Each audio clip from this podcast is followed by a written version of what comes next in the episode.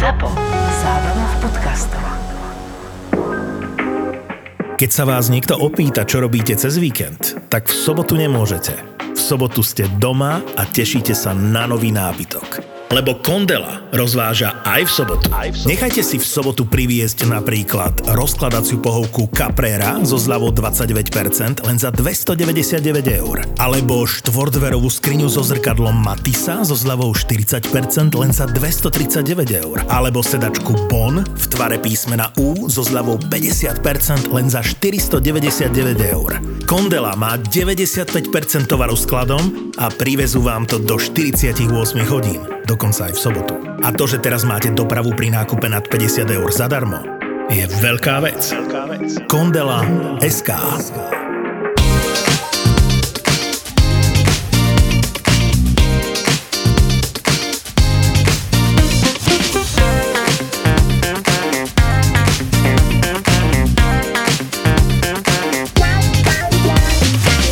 Veľmi veľa diskotékových náhrávok, originálnych náhrávok z tých 70 rokov začína normálne veľkými sláčikmi, ale ktoré hrajú tanečnú hudbu. Čiže keď si zoberieš, že sláčiky to vtedy vždycky boli spojené buď s klasickou hudbou, alebo s hudbou, nazvime to takého, nazvime to vážnejšieho charakteru, e, alebo niečo podobné. A tu zrazu e, sláčiky boli súčasťou tanečnej hudby. No a o dychoch ani nehovorím, tak samozrejme, že tam e, tie dychy vedia ten tanečný rytmus veľmi umocniť, veľmi ho zvýrazniť nejakým spôsobom, ale tie sláčiky e, sú pre mňa symbolom, že to sú 70. roky. Ten zvuk je tak charakteristický, tak jednoznačný, že nikde indy sa nevyskytoval ani predtým a ani potom.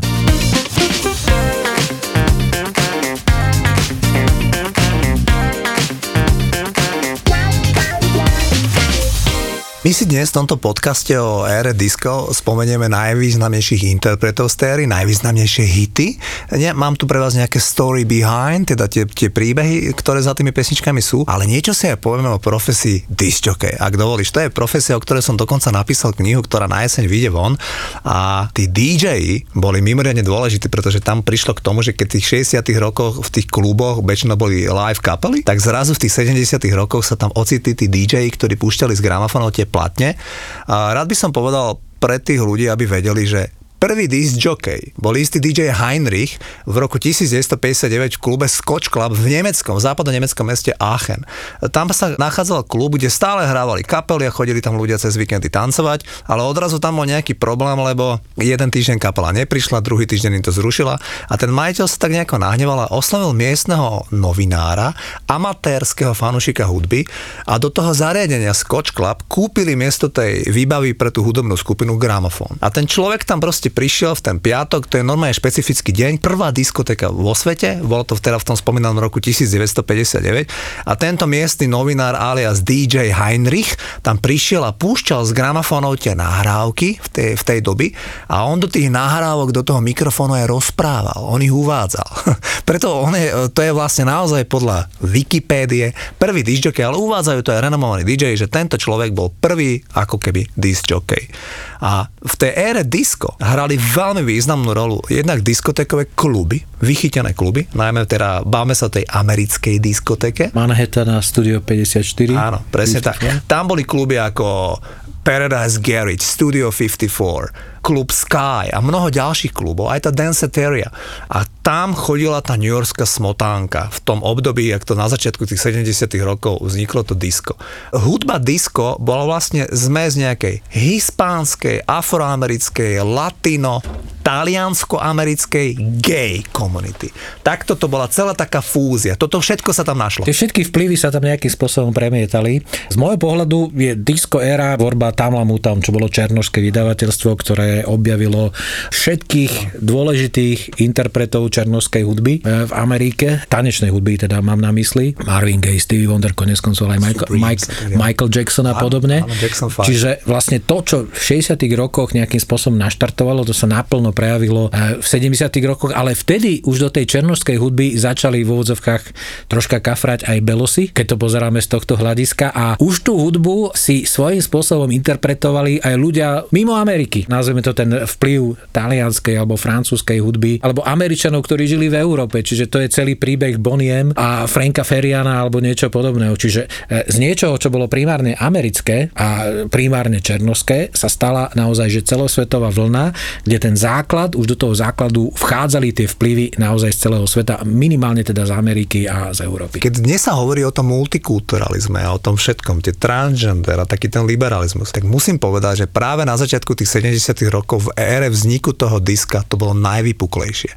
Tú atmosféru tí ľudia prirovnávajú naozaj že k úžasnému stavu, pretože keď, keď dnes spomínajú tí renomovaní DJ o tom, ako to tam bolo, tak vraví, že v tom disko klube sa stierali tie majetkové rozdiely, stierali, tam nikto neriešil rasu. V 70 rokoch, kedy v Amerike naozaj ešte to nebolo zďaleka, zďaleka také, že tam naozaj boli na tom severe, na tom juhu rozdiely príjmaní tých rozličných rás, tak odrazu v tých diskokluboch to nebolo. Dokonca tí gay komunita spomína, že ak oni v 60 rokoch mali veľké problémy sa prejaviť, tak jak prišla tá diskoera, oni boli úplne otvorene homosexuálni, aj muži, aj ženy. Chodili do tých klubov, kde boli aj tí heterosexuálni ľudia a neboli s tým žiadne problémy. Išlo o úžasnú znášanlivosť, išlo o obdobie lásky. Čiže v tomto smere na to spomínajú oni veľmi pozitívne.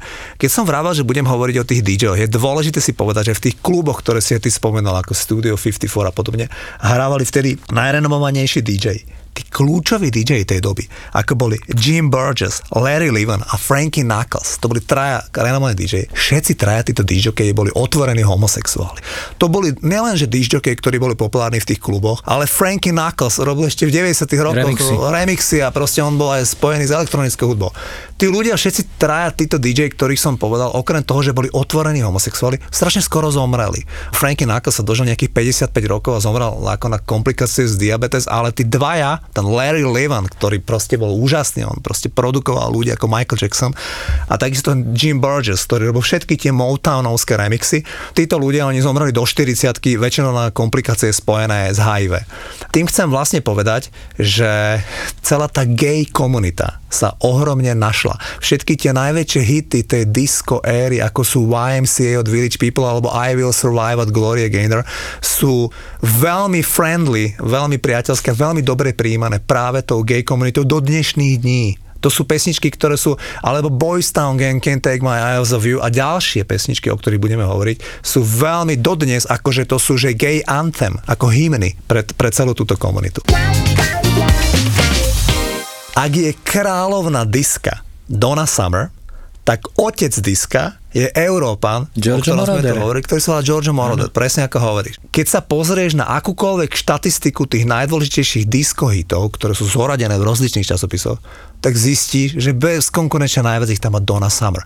Preto to označenie, že Queen of Disco je naprosto relevantná a úplne platí pre túto dámu. Donna Summer bola spevačka, ktorá bola američanka, ale ona tiež hrala v muzikále Hair, ale ešte na začiatku 70 rokov ako na divadelných doskách. A potom celá tá produkcia toho muzikálu Hair sa presunula do terajšieho západného Nemecka. Nemecka, kde bola akože nemecká produkcia a ona tam išla a zostala tam roky a účinkovala tam v tom muzikále. Stihla sa tam aj zalúbiť a našla si človeka, a našla si partnera, ktorý bol jeden rakúsky herec a on sa volal Soma ako, a, a on si ju zobral a ona po ňom sa mala vlastne volať, že Summer, ale nejakým, nejakým nedorozumením tam vzniklo, že miesto O je tam U a ona sa volala Summer. A takto vydávala aj tie platne. A práve v tom Nemecku alebo v Rakúsku, to už je jedno, úplne tu proste v Európe sa stretla s tým Georgeom Moroderom na začiatku 70 rokov, ktorý sa ponúkol, že by jej produkoval nejaké hity, lebo ona bola vtedy skôr len muzikálová spevačka. A on jej napísal tie, tie hity, ktoré sú dodnes ťažiskové, ako sú Hot Stuff, Love to Love Love You Baby, I Feel Love, Bad Girls, Last Dance, to sú všetko hity, ktoré sú v top 10 najžiadanejších diskohitov. Je prvá nahrávka, ktorá sa volá Love to Love You Baby. To je pesnička, ktorá vyšla ako prvá pesnička vôbec v histórii populárnej hudby extendovaná, teda na tzv. maxi singli. Lebo producenti sa rozhodli, že nestačí ten 3,5 minútový rádiový formát, ale že ju treba natiahnuť. Tak Giorgio Moroder spolu s Donom Summer z nej urobili 17 minútovú maxi verziu, ktorá bola celá v erotickom tóne. Don Donna Summer eh, pri nich zažívala 23 orgazmov. To ona celú tú pesničku vzdýcha a, a tá pesnička sa stala úplne všade na svete číslom 1 v prvej polovici 70 rokov. Išlo vlastne o v tej dobe najpredávanejší hit kategórie disco.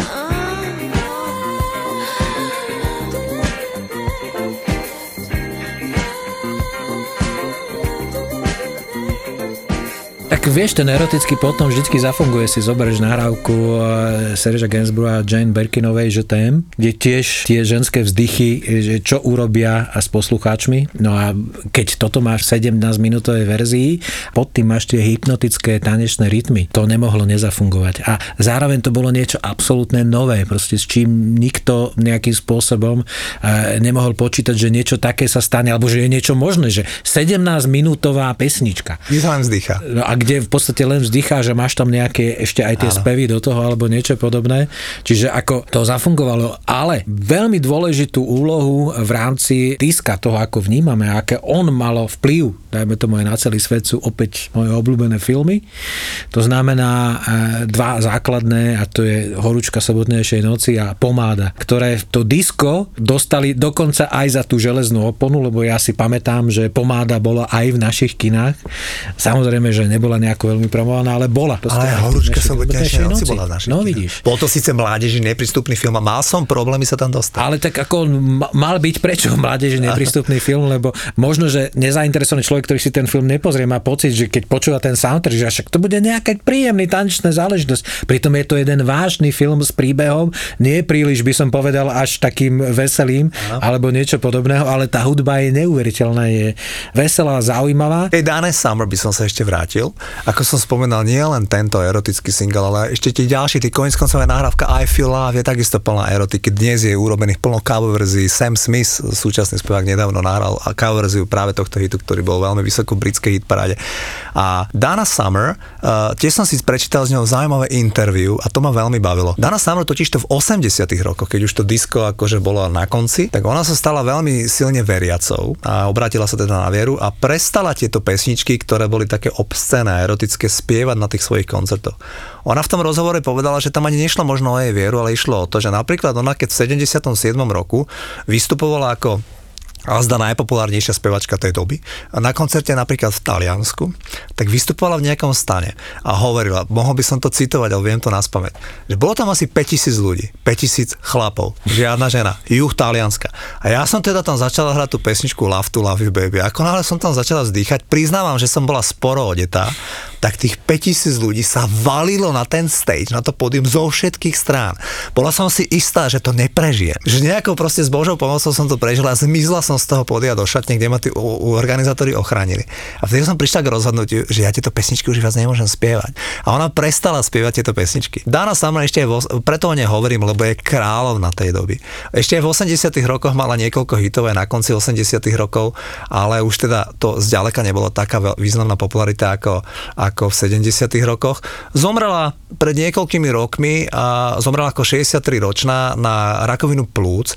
Bola nefajčiar. A ona, keď mala tú rakovinu plúc, tak ona tvrdila, že sa jej to stalo preto, lebo pri udalostiach 11. septembra 2001 ona bola v New Yorku priamo tam, kde je Ground Zero dnes a tam mala apartman. A že keď to proste tam uh, sa stali tie veci s tými dvojčkami, tak ona sa údajne v tých dňoch alebo v ten deň nadýchala veľmi tých splodín, ktoré odtiaľ išli a v zápäti dostala tú rakovinu plúc. Samozrejme, že tí lekári, oni to spochybňovali.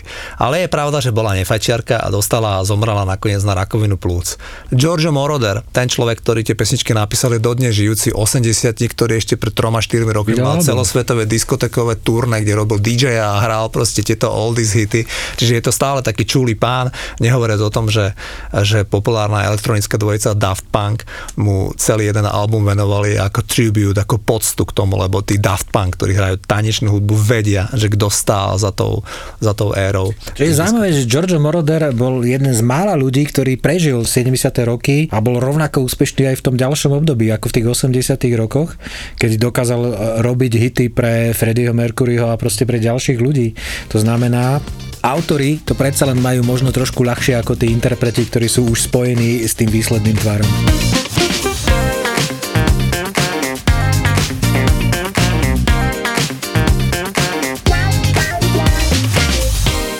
Úplne prvý hit, ktorý v rámci kategórie disco sa dostal do hit parád na prvé miesto, bola kapela Hughes Corporation a nahrávka Rock the Boat. So I'd like to know where you got the notion. Said I'd like to know where you got the notion. To rock the boat, don't rock the boat, baby. Rock the boat, don't tip the boat over. Rock the boat, don't rock the boat, baby. A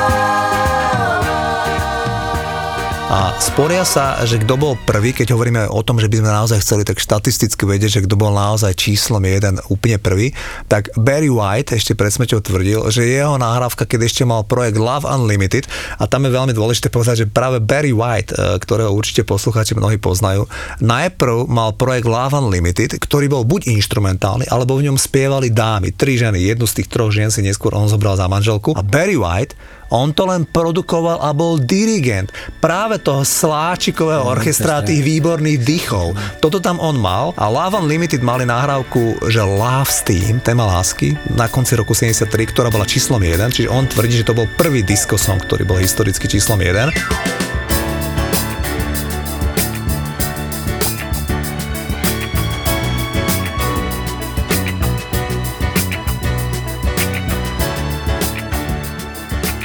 A tá pesnička bola instrumentálna, bola číslo 1, bola z éry disco a stál za ňou Barry White, ktorý mal všetky atributy toho, že bol interpretom tej pesničky. On najprv bol taký plachý, že napriek tomu, že bol veľmi talentovaný, tak on nespieval. On tam len, len bol ten muž pozadí. Jeho hlasom si S predstavím. jeho hlasom.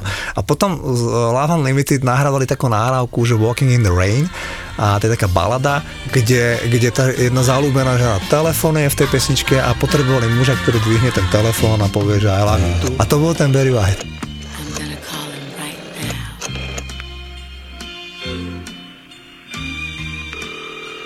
Gee, I hope he's home.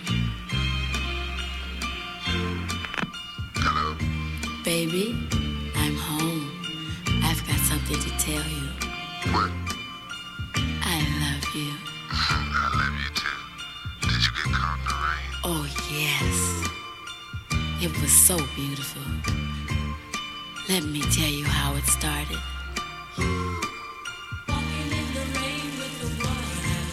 A oni tam vtedy povedali, že ale však ty máš neuveriteľný hlas, že ty máš tak si sexy hlas, že my všetky tri, čo sme tu, sme hotové z toho. A potom neskôr prišlo už v 74. roku, Barry White už nahral album, kde mal tie svoje spomínané hity ako You're the First, My Last, The Everything a ďalšie hity, ktoré takisto boli ohromné, lebo Barry White, aj čo sa týka tej éry diska, patrí k tým kľúčovým interpretom. Hovoríš o filme Horúčka sobotnejšej noci. Ja som presvedčený, že Quentin Tarantino e, mal Saturday Night Fever určite vo svojom Zmapovaný. playliste, keď e, robil Pulp Fiction a hľadal nahrávky, ktoré nejakým spôsobom e, si vyberie práve do Pulp Fiction, pretože, e, a to sa vrátim možno, o čo sme tu už aj hovorili, Quentin Tarantino neváhal vyberať pesničky z najrozličnejších krajín, tak si zober, že do Kill Bill, do filmu, ktorý hovorí o pomste, o japonských mečoch a podobne, vybral nahrávku Santa Esmeralda Don't Let Be Misunderstood. Do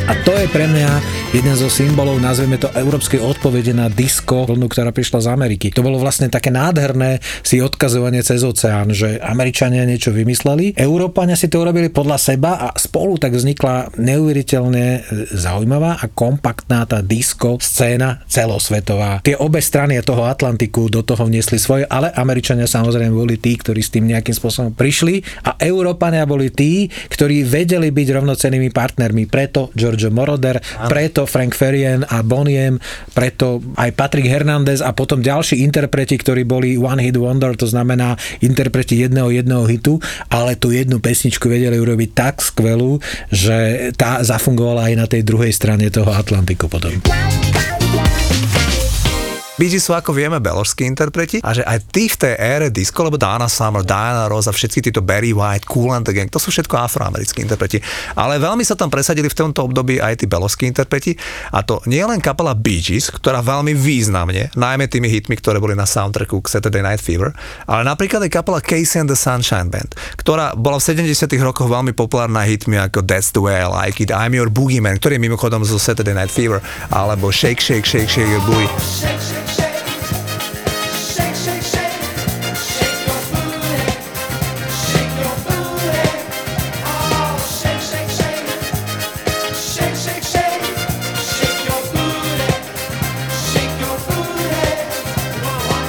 Túto kapelu založil Wayne Casey, uh, rodak z Miami na Floride. A toto bol Beloch, ktorý ako fičal na tých diskotekách, tiež bol najprv taký disjockey v kluboch. A on potom si vytvoril takú kapelu, ktorá teda ohromne zabodovala v tej ére diska.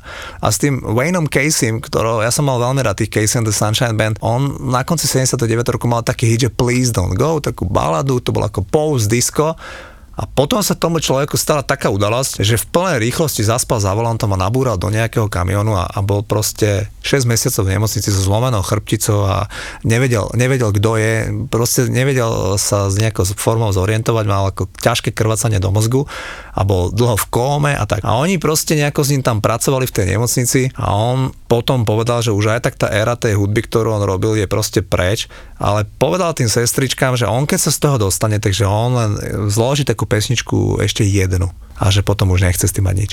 A on sa naozaj naučil chodiť, naučil sa všetky tie veci a niekedy na začiatku roku 82, čo už je trošku post disco, nahral single, že Give It Up, o ktorom hovorí o tom, že sa nikdy nevzdá a teda, že aj cez tú chorobu. A tá pesnička už síce tak nebodovala doma v Amerike, ale bola číslom jeden v Británii a Case and the Sunshine Band Give It Up.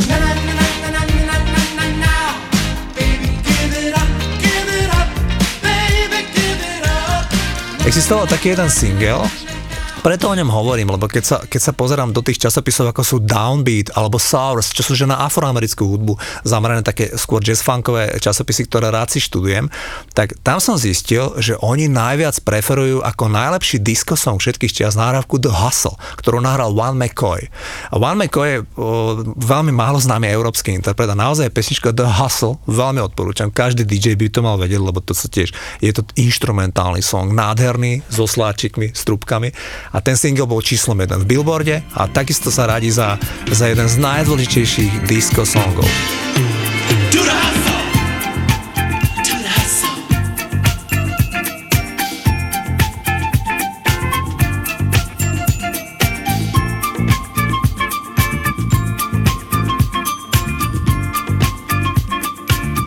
Van McCoy bol afroamerický človek, ktorý zomrel v 79.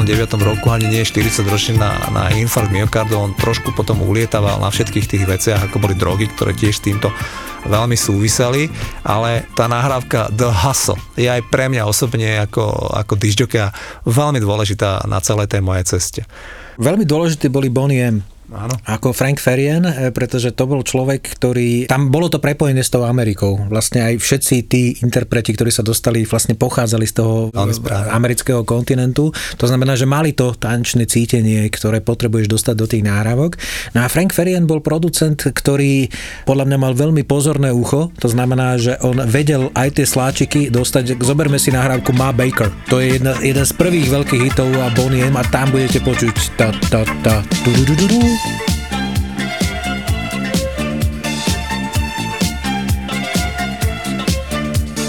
Ten disco koncept, že máš tanečný rytmus a do toho vieš dať aj dychy a aj sláčiky, e, zafungovali vlastne, e, by som povedal, univerzálne. Mal si tam ďalšie pesničky od interpretov, ktorí inklinovali k tomu, aj keď, dajme tomu, neboli to prvoplánovo disco interpreti. E, Skupina ABBA veľmi pracovala v ére veľmi disco. dôležité v ére disco. Nahrávka Dancing Queen je považovaná za disco nahrávku, pritom je to naozaj veľmi ťažká pesnička na spievanie.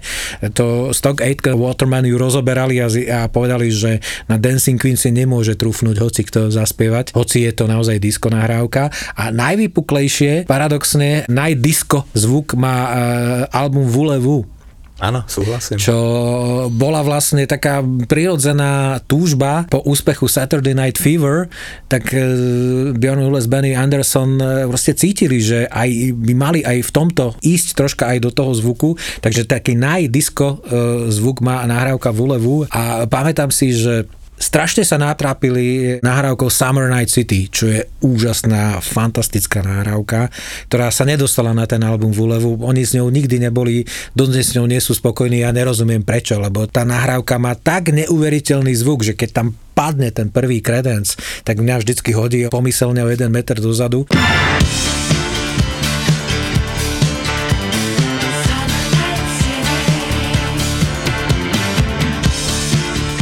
Paradoxne, oni prišli už úplne na záver, tú Vúlovú je rok 79, kedy v 79. vlastne v Amerike ako keby aj sa skončila tá disco éra, čiže prišli úplne na záver. No a Rád by som to vlastne túr po tom európskom e, vnímaní toho diska zakončil u nás, pretože samozrejme e, aj u nás ľudia chceli tanečnú hudbu, chceli vlastne aj také niečo podobné a podaril sa zo pár skvelých nahrávok a jeden fenomén sa objavil, ktorý nejakým spôsobom tu funguje a funguje tu dodnes aj vďaka tomu, že je použité v reklame a je to pre mňa prototyp diska a výborného, ktorý môžeš, môžeš ho hrať, môžeš ho zaradiť. Pesnička s úsmevom od Karola Duchoňa. Áno, áno. Tak to sa podaril nádherný sound Vladovi Valovičovej VV systému, Áno, ktorý vlastne robil tie spotky. A aj tie ženské odpovedačky sú tam a aj ten proste sound, aj tie ono, všetko je tam, ako má byť. Toto je skvelá náravka a si zober, že všetko k nám sa dostávalo s oneskorením, e, v zúženom nejakom pohľade alebo niečo podobné a túto nahrávku, ak by sa robila nejaká celosvetová antológia disco éry 70 rokov za Slovensko, by som tam bez najmenších problémov tam nominoval, dal, pretože si myslím, že obstojí aj zo Santo Esmeralda, aj z Born to be Alive, aj s inými nahrávkami z iných krajín, ktoré každá z nich podľa mňa má nejakú svoju skvelú disco nahrávku, ktorú si dodnes pripomíname. Uh, s úsmevom je aj moja veľmi obľúbená pesnička Duchoňa, aj keď žiaľ, ona teraz bude tam asi ten syndrom toho vyhorenia tým, jak je stále v tej reklamnej kampani, ale tá pesnička je veľmi milá, veľmi, a je vidieť, že ten Vlado Valovič naozaj skvelo v tých 70 rokoch tu urobil. Keď už hovoríme o Duchoňovi, tak uh, ešte jedna pieseň od neho je z éry diska, volá sa Mám ťa rád, to je prerobený Billy Ocean, pôvodne nahrávka Red Light Spells Danger.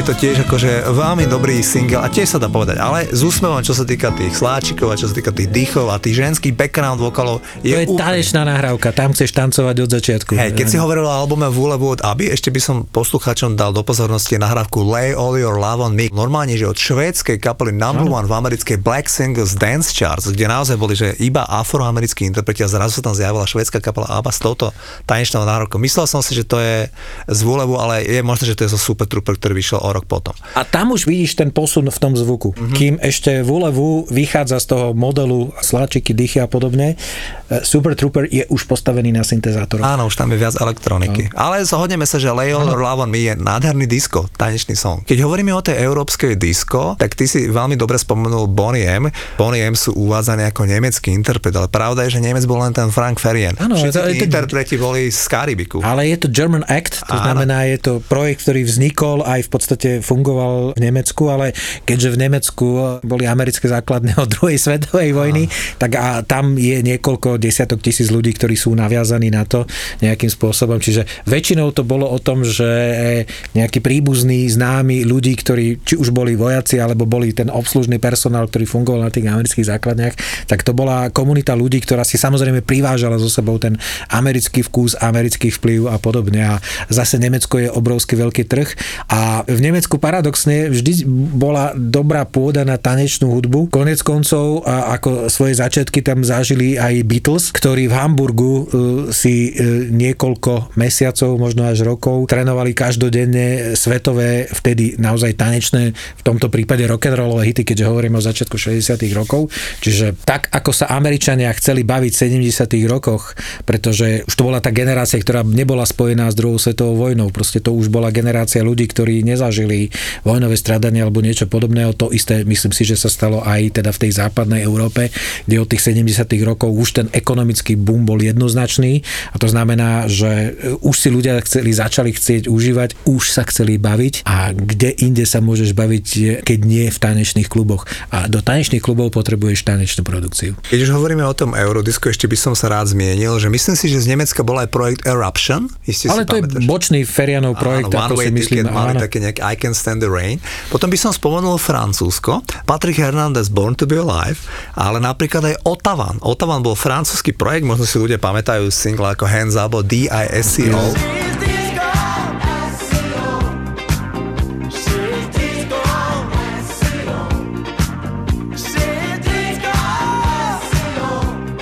Možno neviete, že za tým projektom Otavan stal otec toho človeka, ktorý dnes stojí za projektom Daft Punk.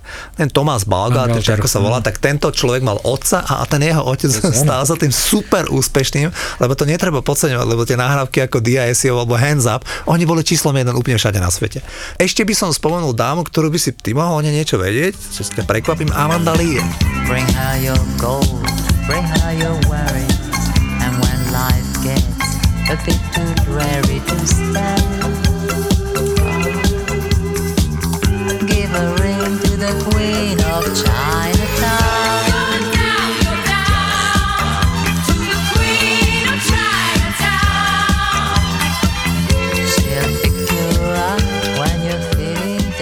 To bol Barry White ako v ženskom, ženskom vydaní, to znamená, že tým tanečným spodkom bol ten naozaj hlboký, sexy hlas e, fantastickým spôsobom dobre posadený a Amanda Lear bola e, na Bratislavskej líre. Si pamätám, že v dokumente spomína na tie rôzne vydesené pohľady tých rôznych hodnostárov, keď ona tam nejaký náznak nejakej erotiky chcela dostať do svojho vystúpenia v vtedajšej západnej Európe, kde proste toto nikto neriešil, to bolo normálne a zrazu prišla do upetej atmosféry, kde čokoľvek zo západu a nebodaj ešte e, zaváňalo tým, že by to mohlo byť e, populárna hudba a erotika, tak to bolo niečo nepredstaviteľné, čiže tu všetci, e, všetky tie orgány boli ako na ihlách, že čo sa stane, no nič sa nestalo, ale Amanda Lear v tých 70 rokoch naozaj zafungovala.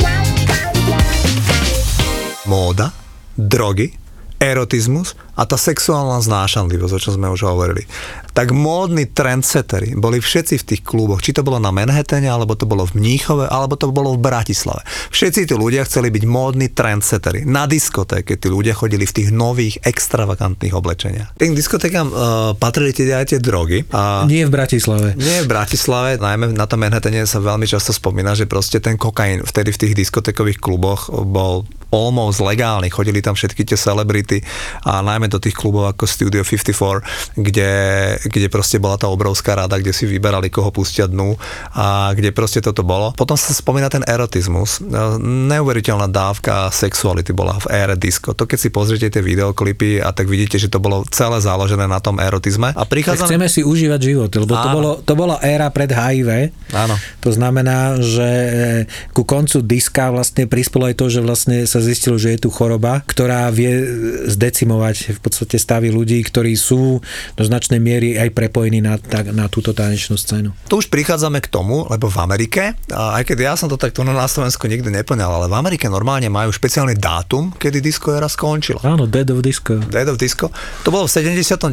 roku a ja keď som si čítal tie faktory, ktoré sú uvádzané ako tie činitele vedúce k poklesu tých diskotek v Spojených štátoch, tak tam sa zahranie, že ekonomické, politické zmeny na konci 80, 70. rokov Áno, prišiel prichádza Ronald Ronald Reagan, Reagan, Ronald Reagan, áno. a vyhorenie hedonistického životného štýlu. Áno. Že to proste z tej slávy a z tých kožuchov na tom Manhattane odrazu tam asi tak ekonomicky sa prestalo dariť a aj to súviselo s tým. Ale bol tam určite významný faktor toho, že ten Ronald Reagan bol republikán a to bola taká konzervatívna a im tieto veci, ktoré som tu spomenul doteraz, tie, tú sexuálnu znášanlivosť a rasovú znášanlivosť a drogy a ten hedonistický, to im nevoňalo. A potrebovali to vrátiť a ja som chcel vedieť, že vlastne ako to bolo. Oni uvádzajú takú udalosť, za ktorou stal nejaký rádiový disjockey menom Steve Dahl a ten človek počas baseballového zápasu tej veľkej Chicago White Sox hral ešte s nejakým ústom, neviem za kým, tak on povedal, že regulárne stal lístok na to podujatie 15 dolarov a on urobil, že nejaké rádio, kde on pracoval, takže môžu prísť, ale prišlo čím viac ľudí, tak bude stať lístok 99 centov. A s tým, že tí ľudia majú priniesť vinylové platne, ktoré neznášajú, to disko a že, že sa tam proste podpália.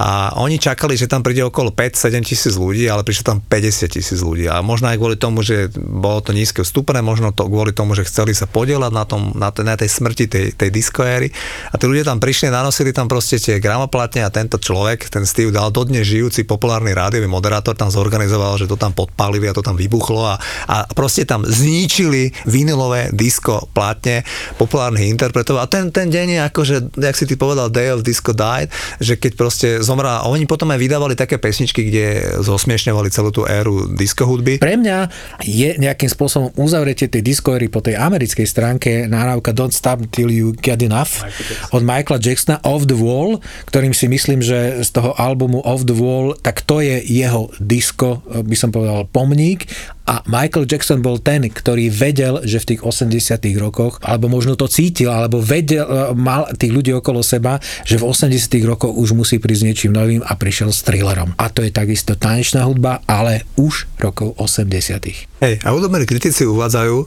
že keď si tí republikáni v tom 80. roku mysleli, že keď to disko sa im podarí nejakou formou takoto ukončiť, takže oni mali trošku, tak oni tvrdia, že boli trošku xenofóbni, mali problémy s tou otvorenou homosexualitou a s, tou, s tým všetkým liberálnym, ktoré sa tam v tých kluboch a s tým hedonizmom, tak oni sa trošku zmýlili. My už dnes vieme, keďže tú históriu poznáme, že potom prišlo New Wave, romantika, tam bolo ešte viacej tej gay tematike, ešte viacej otvorené, takže akože pokiaľ hľadali, že sa to nejako vráti k tradičnému konzervatívnemu roku a, a tomu, čo si oni prijali, tak, tak to bola len, len taká túžba, ktorá bola úplne nenaplnená. Ale to je v zásade nemožné a akýmikoľvek administratívnymi opatreniami nemôžeš eh, zastaviť niečo, čo ľudia chcú. V tom 79. roku v júli bolo v prvej desiatke 6 disko nahrávok. Ale na konci septembra už ani jedna. Už v prvej 20 nebol žiaden diskosong. Jednoducho to tam normálne skončilo. Ja som bol teda DJ kvôli môjmu veku až v 80 rokoch, čiže samozrejme túto éru som nezažil a za to som sa spýtal Nestora, slovenský DJ, ktorý sa Joško Sloboda, ktorý je uh, 70 a ktorý v 69. roku v Bratislave robil DJ.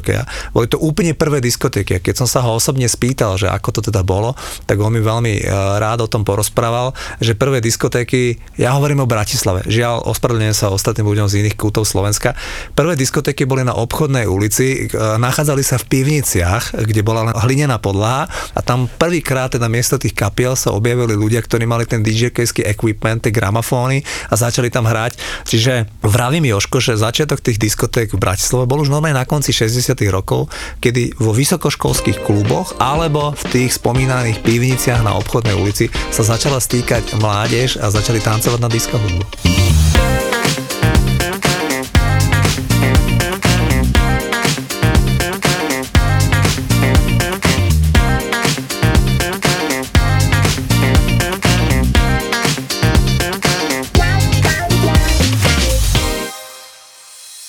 Čaute a zoznámte sa.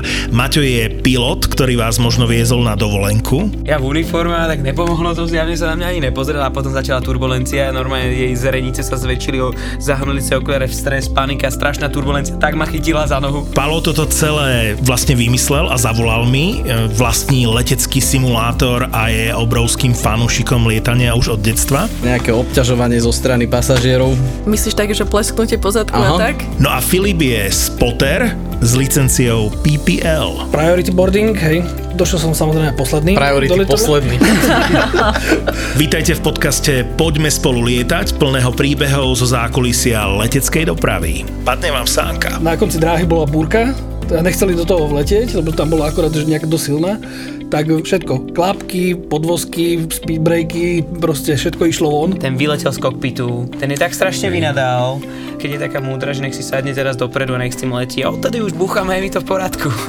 Mali ste aj nejaké netradičné veci na palube, čo ste prevážali? Mňa to tak Na napadlo. druhu prevážali, ale teda nebola... Plnú či prázdnu? E, Plnú. Je tu ďalší originál od ZAPO. Nový podcast Poďme spolu lietať.